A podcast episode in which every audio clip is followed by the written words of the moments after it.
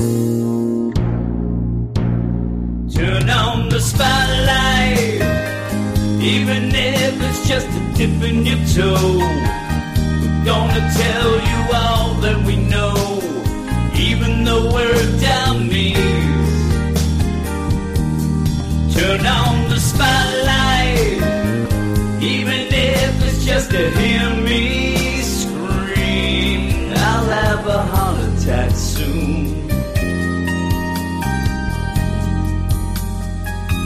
We're gonna start right after this here tune. Eric and me.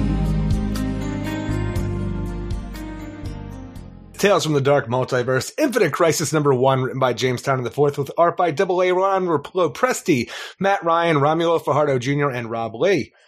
What if Ted Kord didn't die in Countdown to Infinite Crisis, Jim? What if? Well, if the Dark Multiverse can be believed, it would probably be the worst thing possible because Blue Beetle here instead killed Maxwell Lord and then used Checkmate and Brother Eye to quote save the world. But with the Just League around, it seems that the world will always be in danger, pitting our hero against his former friends, and by the end of Ted Kord's mission, he'll be willing to sacrifice everything to be the hero, including his humanity. Oh, yeah. Yeah, and I was worried about this. I'm not a huge uh, Infinite Crisis guy. You had assured Well, me that it would dealing be with this for the up. most part. If if you read the Countdown Infinite Crisis one shot that came out, it pretty much catches you up to anything that's going to be dealt with here. And even if you don't read Yeah, that. Tempus Fuginaut and the way that everything is played out, it pretty much spells out everything you need to know and like even how it's changed. Well, here, the way that I, I thought it was and why I, I did like it is the idea that it's more about, you know, right and wrong. And if right is always wrong and wrong is always right, I, I think that people who have read and, and know more of Infinite Crisis would get a little more out of it.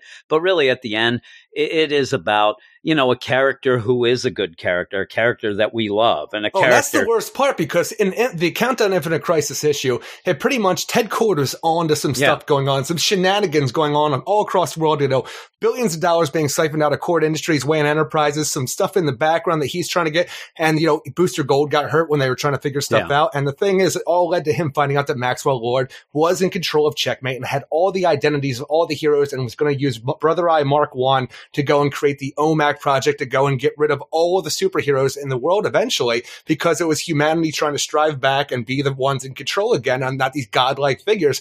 And throughout this whole thing, no matter how many times Blue Beetle Ted Kord was right, all his former friends, they looked at him like he was a joke. yeah, yeah. And it was really just heartbreaking because there was a guy who was just, you know, used to be on the Justice League, and that was the version that everybody saw as Yeah, a joke. a now, joke. Batman wouldn't take him seriously because, for the most part, everybody was reeling still from the fallout of Identity Crisis. So, like, everybody had their own things, and Ted Kord.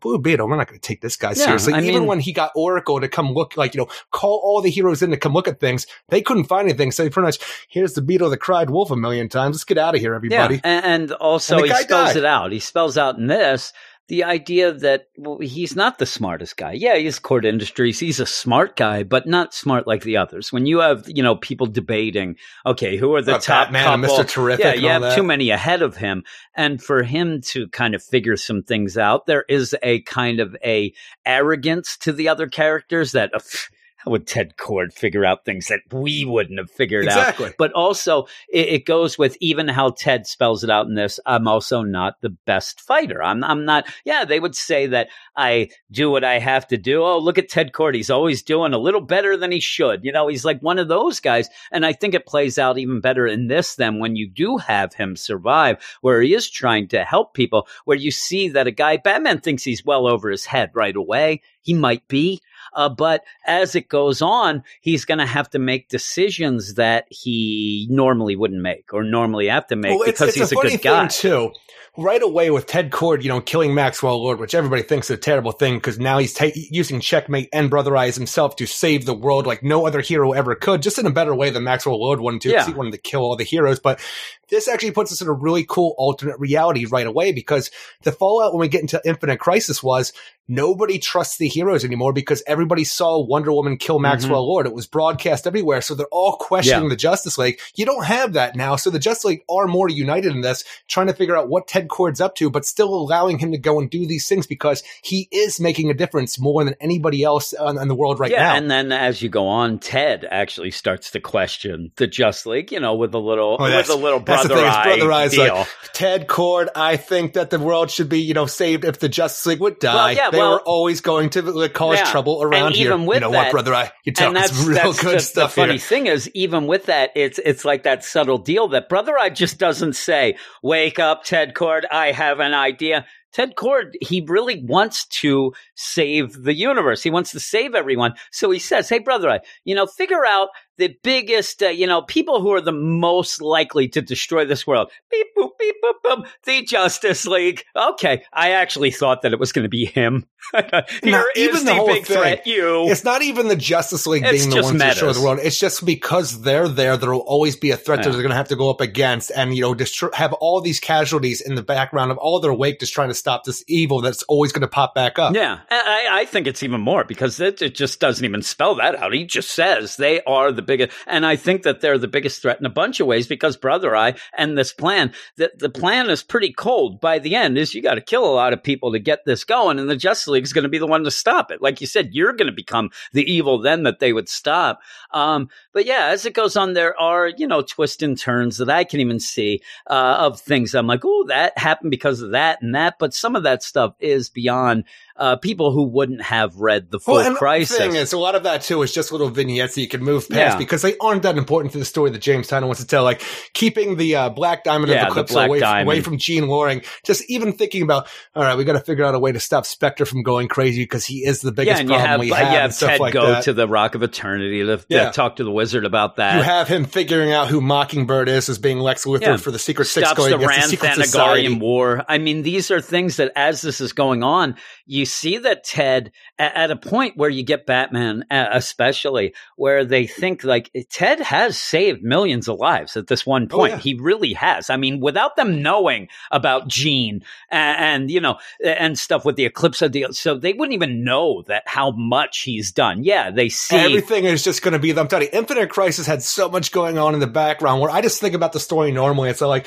yeah, you know, when Superboy Prime, Alexander Luthor Jr. and you know, like Earth Two, Lois and Superman came out, you know, and caused Superboy went insane. The Superboy Yeah. Prime. That's like that's what I think of. But there was so much going on in the background, and that's what I like because that isn't the big story. Like you know, the, these background things. No. So we can kind of And skim I- over I them like- and just show you the I even like the skimming though because of the idea that when you do have a Batman, realize and and there's Sasha Bordeaux and and she had been undercover through Checkmate. So what Yeah. Ted wanted to do was he he's kind of setting up.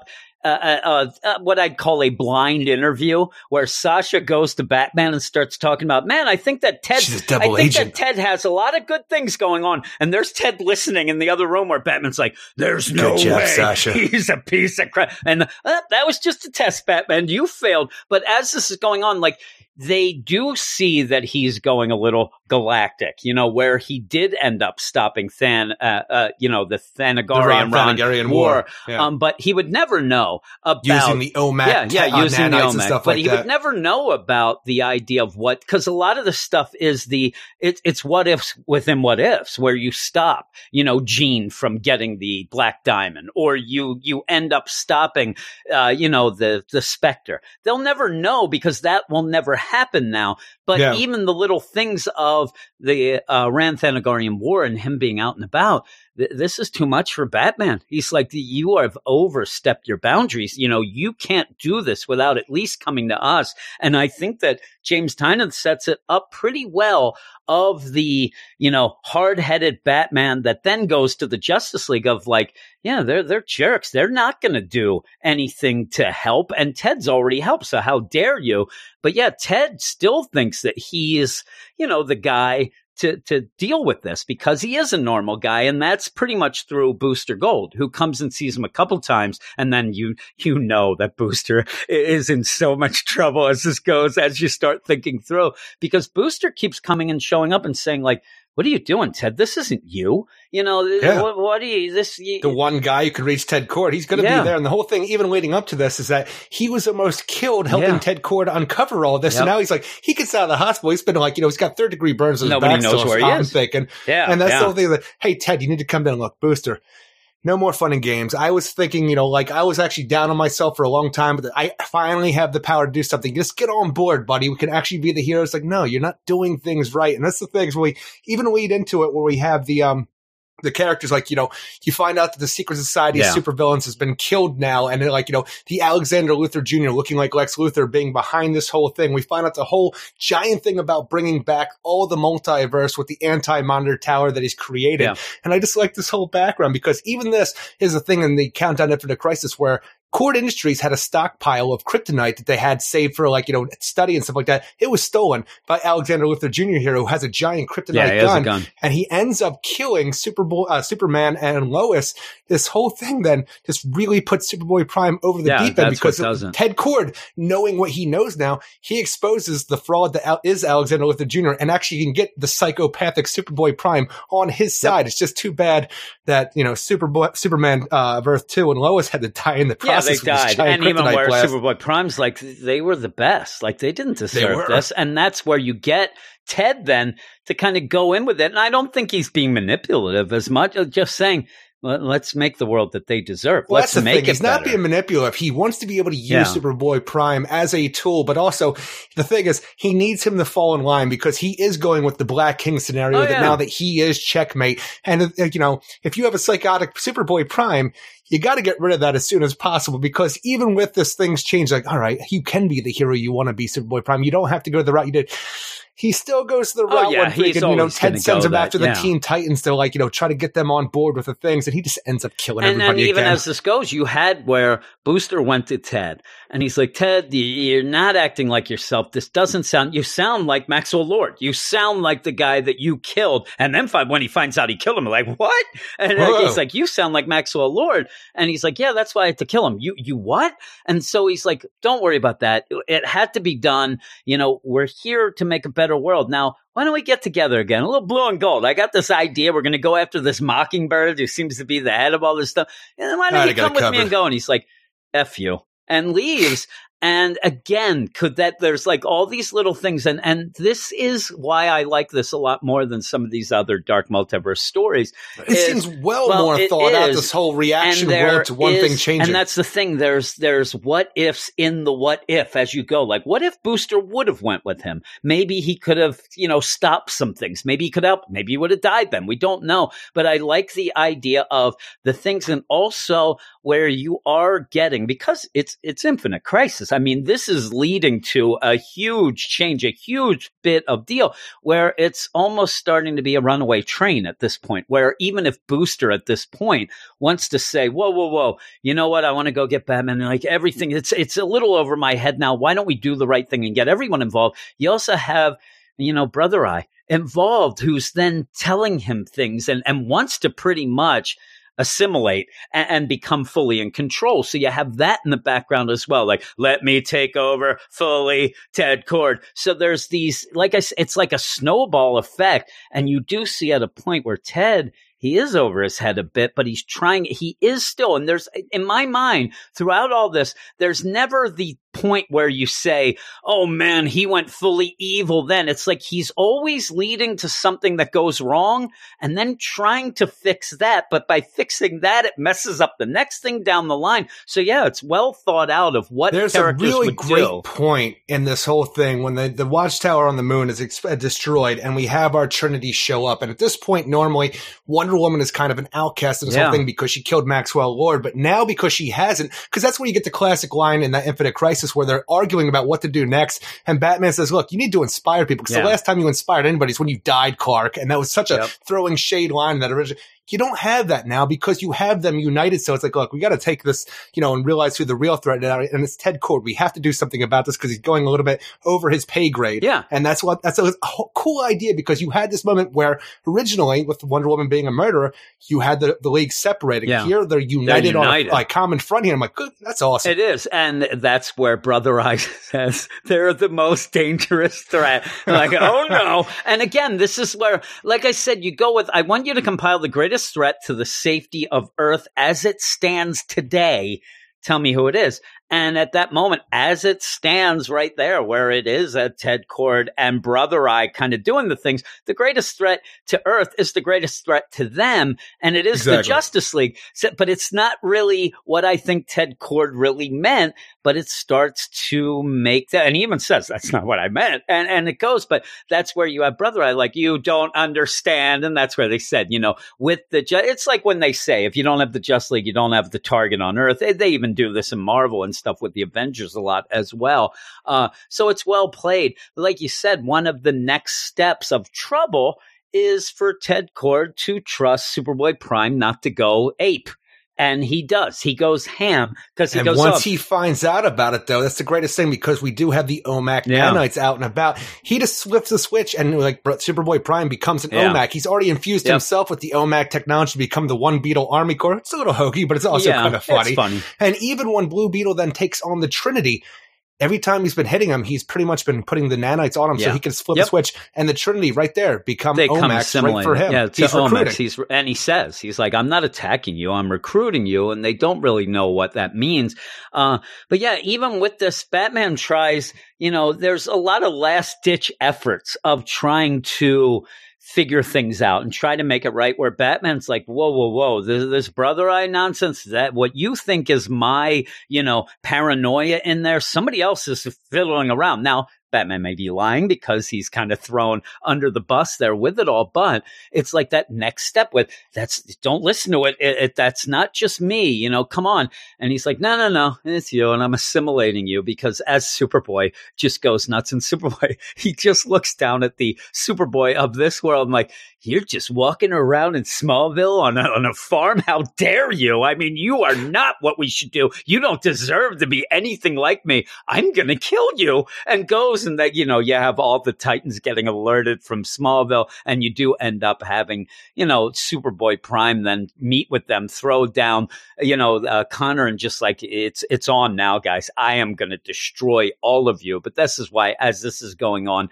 Blue Beetle is you know going against the Trinity and has to assimilate himself as a full OMAC, uh, one Beetle Army Corps because he couldn't possibly face them on their own. But like you said, it's an recruitment. It's not an attack. Uh, And, he that's the greatest them. part because the only person at the end then who could stand against Ted Kord here is his best friend, you know, Booster Yeah. Cold, who is standing there Uh. just with a plain old gun saying like, you know, you stand down, Ted. You can't be doing Yeah, this whole on, stuff. Ted. And because, you know, Ted Kord is being threatened, Brother Eye goes and actually goes and blasts Booster, Yeah. killing him. And because of the pain then, the being the human thing that's actually making him weak, he allows Brother Eye to augment him to take away Yeah. his, you know, personal feelings and, And- emotions. So Yeah. he becomes what he's talking about this whole time, how he's He- just yeah, a bug. he and by the bug. end of everything, it just keeps recruiting more and more Yep. people where he just becomes the hive mind of this It's colony of terrible. OMACs. So there's finally peace on and, Earth. and you do have even up to then like I, I like the progression. He's becoming more and more assimilated to the blood. Like half of his face is, is gadgets and stuff like that, but he still has his humanity until, yeah, he ends up blasting. He just, and his brother, I blast Booster through the chest, just rips a hole in him. You have the classic where he's holding a dead Booster there. Um, but yeah, the whole thing is let me get rid of your emotions.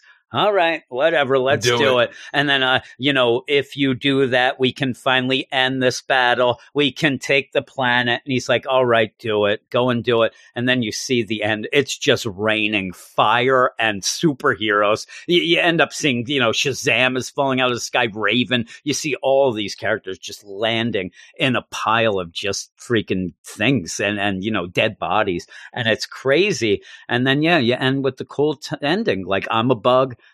That's how they always saw me. It goes back to the intro. It's a nice little bookend. Then you have Tempus Fuginaut who shows up. Full and boy, Rod Serling here. Are, He's not even but yeah, pretending they are not and you know what? pretending, and it's awesome. James Tynion saw what this was and he Yeah. just went with it. The whole thing's like the Blue Beetle saw the crisis coming. In his death, he was remembered as a hero in the world above, but in the dark, he became its world's greatest villain, raising the question of what may have happened should he have survived in the light. This realm corrupts and twists, but does it lie? A question that can only be answered in the dark multiverse. I'm like, get I out of town. A question that can only be answered in the dark multiverse. I'm and I'm like, you, I want, I do want to get a Rod Serling thing and just put Tempus Fuginaut's giant head Oh, on it, and make it a meme. Oh, it'd be so good because now basically You're now entering the dark, yeah, multiverse. now the, the TV show that we're watching here is called the Dark Multiverse. I love it because that's what it started morphing into. At first, it seemed to be, you know, kind of going with this. It seemed to be a recruitment drive. It seemed to be something where Tempus Fuginaut was going around and maybe plucking out these heroes that might have been able to. In my mind, when it first started, it would be the heroes who uh, rose up uh, against their surroundings of the dark multiverse and proved to be heroes. Despite that, it, it it went wonky right away, and now it's just tales of the dark multiverse. And yeah, I just love that in in the dark multiverse, and then it ends with Teen Titans: The Judas Contract is next, and, and I hope it's as good. and good. that's a Kyle Higgins. I think he's co-writing it, and I love Kyle Higgins. So I, well, Kyle I hope did the uh, yeah, the, he the did first the, one, the? Knightfall one with That's Scott right. Snyder, I believe. And again, that's probably the second best of these. Maybe this is the best one. This is by far, in my mind, the best one because it it didn't I seem don't know. to. I liked Blackest Night more than I like that. yeah, one I didn't well. like Blackest Night that much. I, I end up I like this mainly because. This seemed to be a complete thought. uh, Like Blackest really Night did. just seemed like, okay, we'll get this one scenario and play it out a little and, you know, end up with whatnot. But this ends up pretty much with a different deal, kind of showing you also that even if you meant right, uh, things were going to go bad, but not one of those where in Blackest Night it even seemed like, you know, even if you wanted to try to do something, it always end up the same way. This ends up just worse. Everything's destroyed. And I really like the thought process of it.